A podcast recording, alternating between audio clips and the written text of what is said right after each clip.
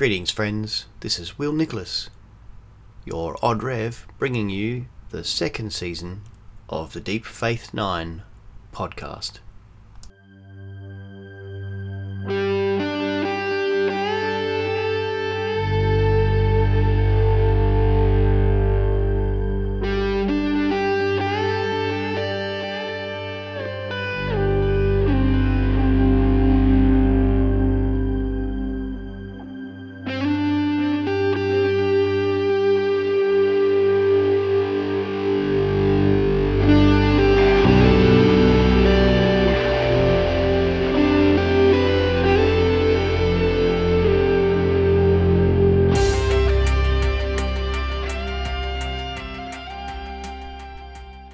Friends. This is Will Nicholas, and you're here with the Deep Faith 9 podcast. And today we're going to be looking at the episode Melora, which is the sixth episode of Deep Space Nine Season 2 and um, we'll be um, exploring today um, the themes that happen. Uh, and so the synopsis for this episode, uh, which is titled Melora, is about Ensign Melora Pazlar. She is the first Elaysian uh, species to join Starfleet and used to a very low gravity environment. As a result, she's unable to move in a normal environment and needs a special wheelchair. Melora is very tough on herself and doesn't want to accept any more aid than is necessary. She wants to take runabout on her own out to map the Gamma Quadrant, but Sisko demands that Dax join her. Bashir takes more than a passing interest and invites her to a Klingon restaurant. Meanwhile, Quark uh, is about to do a very lucrative transaction on 42 very rare rings um, of Paltris uh, with a trader Ashrock when suddenly an old acquaintance of him of his drops in, uh, Fallit Kot uh, and Quark seems uh, to feel very threatened by him. Kot announces uh, that he's on the station to kill Quark uh, for perceived historical wrongs, uh, and the Ferengi tries to do everything he can to convince him to do otherwise. I'm really excited today to be joined by Andy Calder, who is the Disability Inclusion Advocate for the Synod of Victoria, Tasmania. Uh, welcome, Andy. Thanks very much, Will. Good to be with you great um, that you could join me today. Um, I have a have a bit of a pattern now that I've been uh, in doing an entire season of this, where uh, I invite new guests to share something of their experience of science fiction. Uh, so, Andy, I'll ask you the same questions I've asked the others who I've had first contact with uh, on the, these um, episodes. Um, when did you first start watching Deep Space Nine? I think I watched it for the first time, Will, about uh, three weeks ago when you invited me to think about uh, responding to this and joining you for the conversation. So uh, I'm a novice. You know, I really, um, I think the only experience I've had with Earthlings was uh, as a kid in Scouts when we had to do some uh, big expedition, and uh, the people who were on the checkpoints were all called, Earth, called Earthlings. But beyond that, no, what you've introduced, me to again, I'm thankful for. So thank you. Oh well, I really appreciate um, you taking the time to talk to us here, and I have asked you specifically this this week to come on because of your role in inclusion in disability and your advocacy work with the Synod. Um, so I, I, guess the next question I normally ask about having a favourite episode or character in Star Trek is is reasonably moot. Um, but I guess um, what are some of the TV shows or popular culture media that you, you do enjoy? Um, I'm a bit of a documentary um, person. I, I, enjoy watching docos, um, movies, of course, uh, series. Uh, I don't I don't go for really really long series. I, I usually about six to eight episodes. Uh, so yeah, I'm watching at the moment the Test cricket one, which is on Amazon Prime. That goes for six. Uh, episodes since the sandpaper affair, and I'm really enjoying that at the moment. Oh, fabulous! That's good. Well, um, well, I hope that um, we've been able to broaden your uh, your your your universe um, by joining us on Deep Space Nine for this particular episode. Um, yeah. You've watched the episode a couple of times now. Um, what are some of the themes um, of theology, um, but also in terms of disability and inclusion, that jump out for you in this particular episode?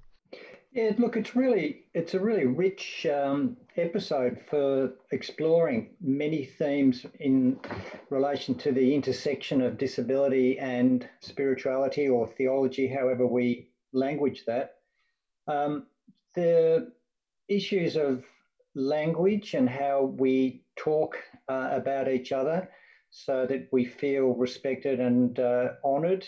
Um, there's a sense too of what is wholeness, what what yep. what what does it mean to be a person, a human being. Um, the whole issue of healing is really predominant within this particular episode, where we see the conversation from a medical point of view with Dr. Bashir uh, working towards what he thinks is a great outcome for Melora. Yep. Um, she has her doubts about it, but goes along with it for quite some time. The whole relationship of dependence and interdependence, which is really a very strong theme in this episode that translates theologically from a Christian context to the to the body of Christ and how we understand that uh, in terms of uh, being servants and being people to each other. Yeah, fabulous. Uh, the the and within that you've got the whole theme of vulnerability as well, and and how how do we relate to our own vulnerability uh, and respect the vulnerability of other people and work appropriately with that. So there's some of the things that jump out to me, but um, I'm sure as we go along, other things will emerge too. yeah, as you say, this is a, a very rich episode, um, full of a lot of really important themes. And one of the things that a number of my guests have commented on over the over the last season and a bit that we've been doing this is that science fiction becomes in some ways a bit of a container where we can talk about potentially some very difficult and sometimes confronting issues, but at arm's length. Uh, and so rather than talking about specific people and specific situations, we can actually talk about them in, in a fictional sense, which actually allows us um, yeah. perhaps to delve a bit deeper. And yeah. um, and in particular, in this case, one of the little twists or, or reversals that it's done is that uh, Melora um, is is um, certainly um, definitely able um, when it comes to living in her own space in terms of the Elaysians. Um, they fly around in their low gravity environment, um, and uh, and in some ways, um, almost uh, um, uh, super abled in that environment. When we see that low grav area um, in her quarters get switched off, and she's suddenly able to take flight and move around, and and yeah. and there's a reversal there where Dr. Bashir is now the one who is unable yeah. to navigate his environment, and suddenly she can. I thought that was a lovely cameo there where uh, they were able to um, adjust their, their gravitational forces and suddenly they were together in this uh, romantic kind of clinch and uh, scene where uh, previously there'd be this awkwardness and um, disparity about their abilities or so-called abilities to, to, to, to connect with each other. So I, I thought that was um, quite telling, really, in the in the whole picture of the the episode that we got some insights into what it does mean when equality can can take place in yeah. a whole in a whole way.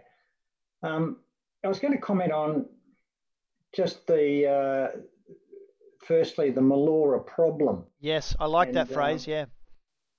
I'm sorry if I seem overly sensitive. But I'm used to being shut out of the Melora problem. The truth is, there is no Melora problem. Until people create one. I'm used to being shut out of the Melora problem. The truth is, there is no Melora problem until people create it. Yep. This is in relation to the conversation with Dr. Bashir when she first arrives there. She says, I don't need a medical opinion to tell me my own capabilities. Yep and I object to being treated like someone who's ill. Um, so she's, you know, she's pretty assertive, and and you think that comes out of what she's experienced of being condescended to, um, her experience. I'm I'm surmising here, but you know that she's found herself being talked down to and talked about when she's not in the room. And she she does mention that again later when she's coming into the uh, control room about. Uh, it looks like you've been talking about me. You, yep. you know whether I'm capable of running this ship by myself or not. And she even asks uh, as she comes in there if uh, she'd missed the timing of the meeting. Um, that they'd actually right. gathered. So she she's not um, jumping at perceived issues here. These are real issues um, in terms of they they had called a meeting that was earlier so they could talk about the the Melora problem. Um, and they they did include a medical opinion when perhaps another officer may not have actually have required that. So in the experience of your work with the Uniting Church and advocacy, um, is this the kind of thing that you hear from from people in a similar circumstance? Oh, look, you frequently hear it, Will, um, and but then you know also. I wonder and I worry sometimes that I don't hear it enough, that people have been kind of conditioned almost that they can't have their voice and it's not encouraged. So for me, that's absolutely primary that people uh, are encouraged, are invited. Uh, there's a culture and a climate that is established that people feel as though um, they can be invited into conversations, they can be treated as if, you know, any like anybody else within the room. But I mean, experience tells me that that doesn't always happen because people are awkward often about feeling yep. they're going to say the wrong thing. Um, so they perhaps don't say anything at all. Um, so my rule of thumb is that um, in terms of treating everybody the same, you just start with saying hello. My yep. name is, and take it from there because people are often waiting for that opportunity to be presented where they may have been a little bit um, not coming forward by virtue of history and how they've been treated in the past. yeah, absolutely. Um, I did a little bit of research, um, as I tend to do around this beforehand, and I imagine that some of these insights about how Melora is feeling uh, in community have actually come out of um, the director. Now, the director for this episode, uh, Evan uh, Carlos Somers, the writer and director of this episode, uh, who also yeah. um, did um, the the episode Battle Lines, um, which okay. was um, uh, earlier on. Um, he um, uh, is a paraplegic uh, and and spends his time in a wheelchair, and so uh-huh.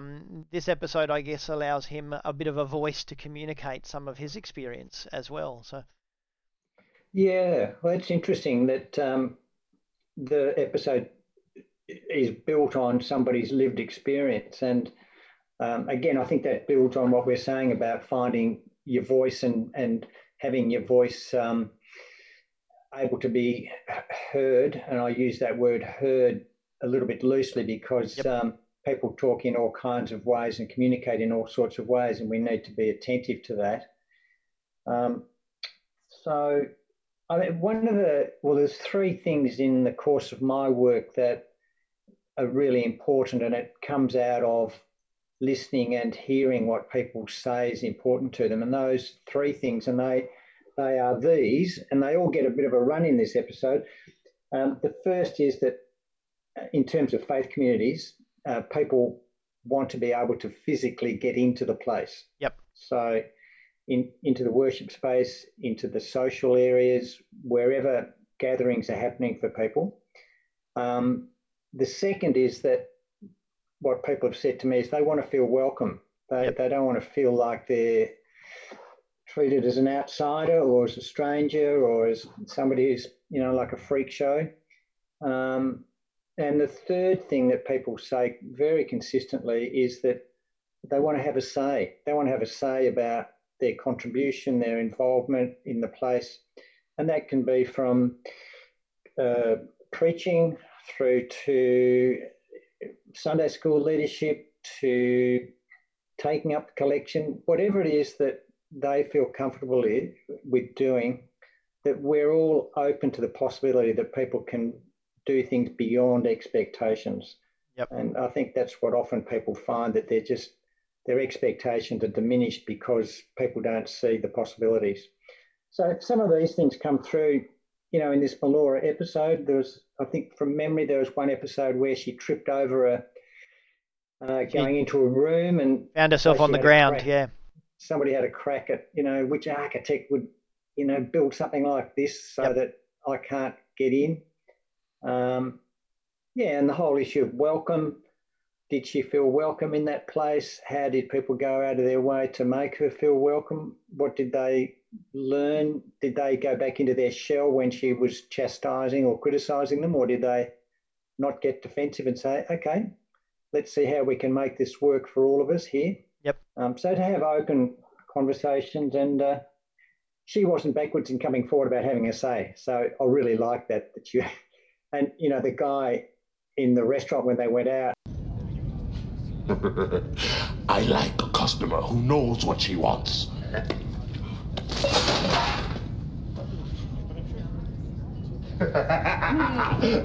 Your dinner.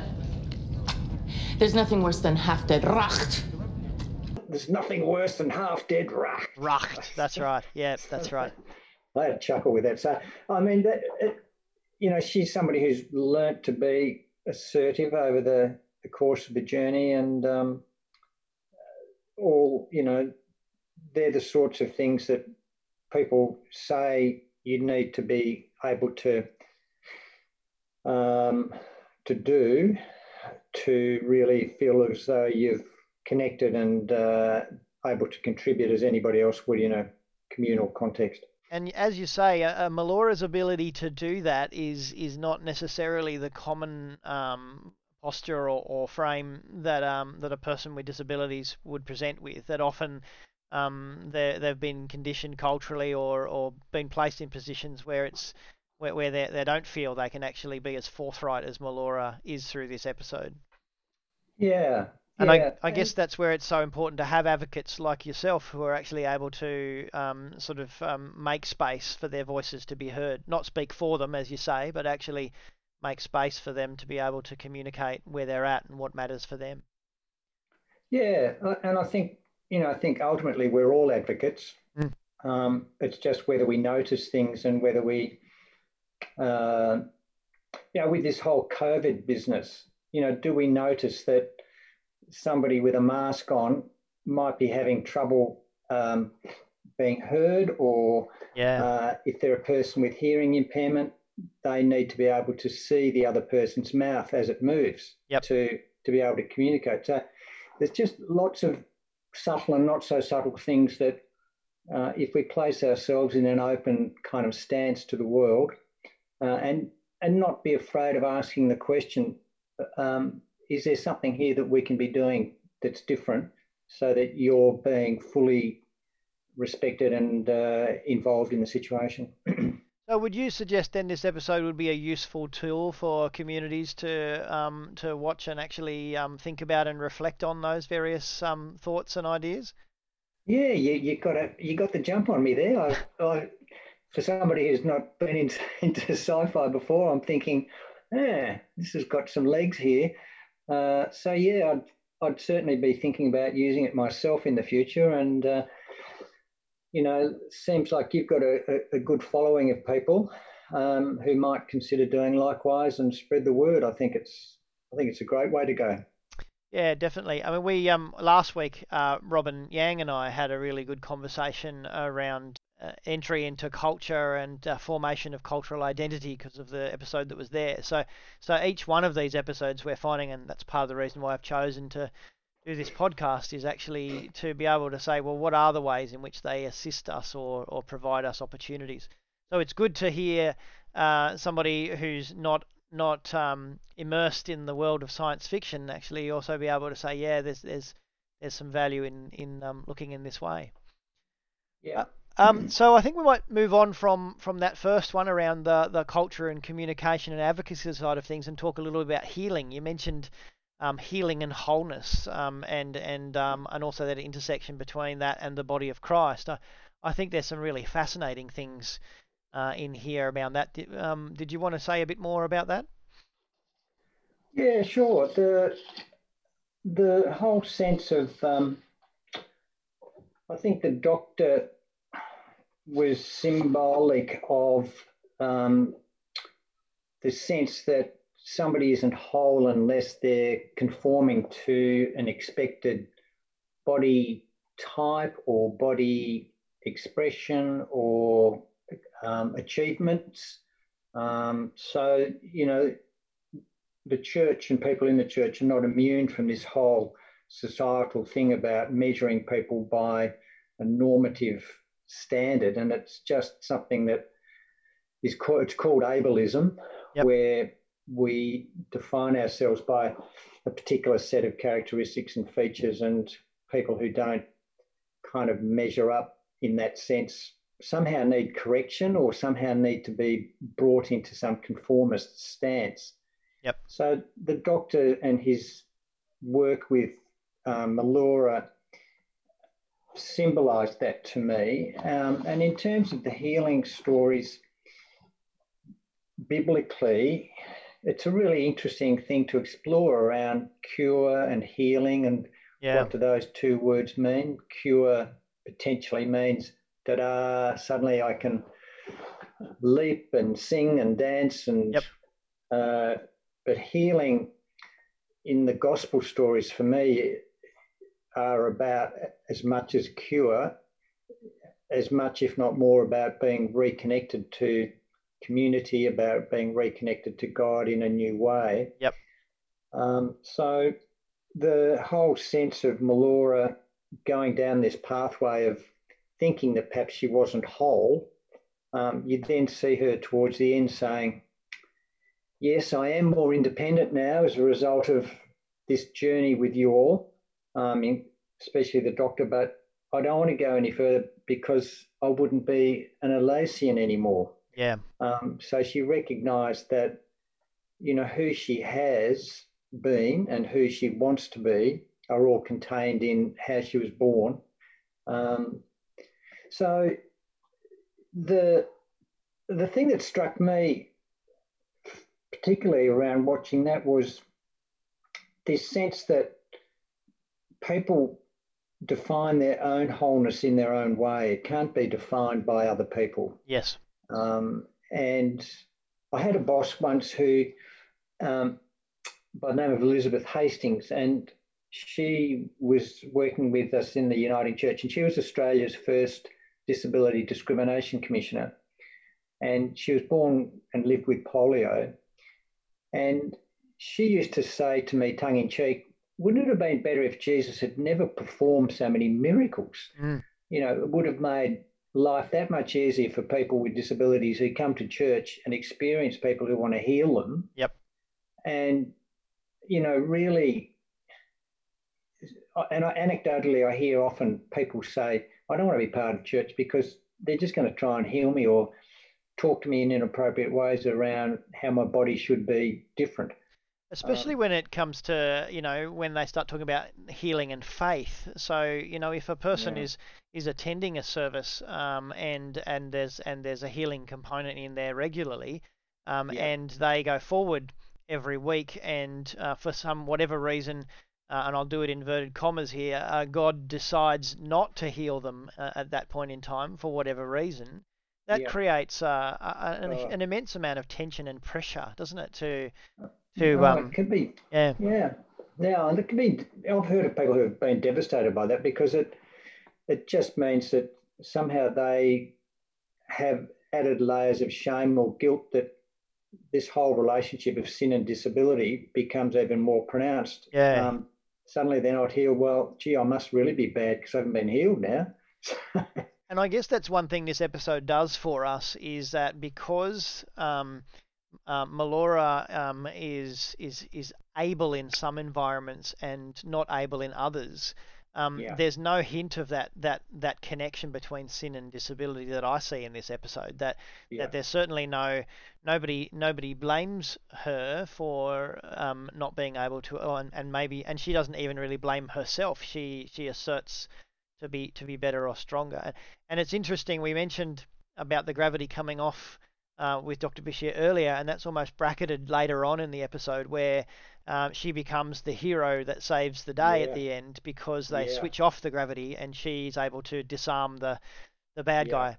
I guess that's the whole other thread that uh, we're not picking up too much on in this um, this telling of this story with Quark being threatened by um, criminal elements and uh, and all of that kind of stuff. They, they the two threads join together at the end where Melora is actually able to rescue Yeah. uh, the others. Uh, and look, there'll be certainly lots of opportunities for us in the future, and have already been in the past to explore the nefarious Quark uh, and uh, and his behaviour. So uh, I don't want the listeners to feel like we've ignored him, but um, but instead focused in very deeply and drilled deeply into one particular aspect of this episode. Yeah, no, he, he was a curious character there for me as an outsider to see him being woven through the storyline. So Yeah. obviously, I'll obviously have to look at more episodes. I think. Yeah, well, he certainly is fascinating, and the one that comes up next week, uh, I've actually got uh, Amelia Co-Butler um, coming on next week to talk through rules of acquisition, uh, which actually is entirely around the Ferengi and their uh, their Yankee capitalistic culture. Uh, Yep. So um, so that'll be an interesting thing to delve into. If if your listeners are interested in this topic, uh, there's a fan, well, I think it's a fantastic uh, BBC production. Um, it's quite dated, it's quite old, 15, 20 years old perhaps, but it's called The Fifth Gospel. Okay. and it takes people through the journey of uh, disability advocates who reject this whole notion of the way that the healing stories have been interpreted. Um, I won't do too much of a spoiler alert, but the fifth gospel is about uh, wholeness, and that people, uh, the fifth gospel is about basically accepting myself for who I am, and that everybody else should accept me for who I am. That sounds really good. Where where can people find that? Do you have a link for that, or is there a way we Um, can help people to Yeah, locate it? Last last time I looked for it, well, it was on YouTube. Okay. Yeah. All right, I might have a look, and uh, if I can find a link for that, then I'll include that in the show notes. Um, Okay. Another thing I was going to include in the show notes was that I took the time this week to watch the ABC's program "You Can't Ask That" program, Yeah, but, I uh, it. but they did one on um, on uh, people in wheelchairs, um, and um, there's some really really good insights that come out of that as well as a sort of a companion to this story. So if I can find those two links, I'll include them um, Yeah. on the um, on the on the show notes. Were there were there some final things that you wanted to um, to to pitch in on? Um, oh, just a little summary piece around this issue of assertiveness and uh, faith and healing. Yep. Um, a story that I remember hearing was uh, somebody who I think they were in a wheelchair, maybe in Flinders Street in Melbourne, and um, somebody came up to them with, in their mind, good intentions, and they said to the person in the chair, "You know, if you had more faith, you could be healed." Yep. And the person must have had this said to them before because they came back with a doozy of a reply. And they said, Well, you know, actually, if you had more faith, you could heal me. Yeah. Yeah. Yeah. So, in terms of Melora and this story and her assertiveness and uh, faith and healing, I'll just add that one in because I think it's it sort of summarizes a little bit of what we've been talking about. Yeah, there's almost a, a level of disappointment with uh, Dr. Bashir when Melora makes the decision not to um, proceed with the further treatment. Um, that you know he's got this brilliant idea, and, and in a sense, uh, you can see that that idea becomes um, towards the, the end there more about him than about about her. Um, he's he's and sometimes I think perhaps we we want healing for people we meet um, with disabilities more I guess for our own reasons um, Yeah. than than for any level of concern or, or empathy or compassion for them. Um, Yeah. That that there's a, and I guess that's probably the thing we, we have to confront most in ourselves if, if we want to look for a, a place to learn is to is to actually work through our own awkwardness in relation to relating to people with disabilities. Yeah, I think that's really true. I mean, we all come with our own history and our own ways of seeing the world, don't we? And uh, how we how we well, we can't throw them away, but how we work with those to have a respectful conversation with somebody else to ask them in the course of a conversation if it does come up, as you would with anybody else, the question, you know, what does healing mean to you in your life, or um, and then see where it goes from there. Yep. Great. Well, that's been absolutely fabulous. Um, as always on the Deep Faith 9 podcast, time goes so quickly. Um, and um, that's all we've got time for today. Um, there will be other occasions where these themes and others um, will rise as we go through the seven seasons of Deep Space Nine. Um, would you be happy to come back and have a chat about um, one of those in a future episode?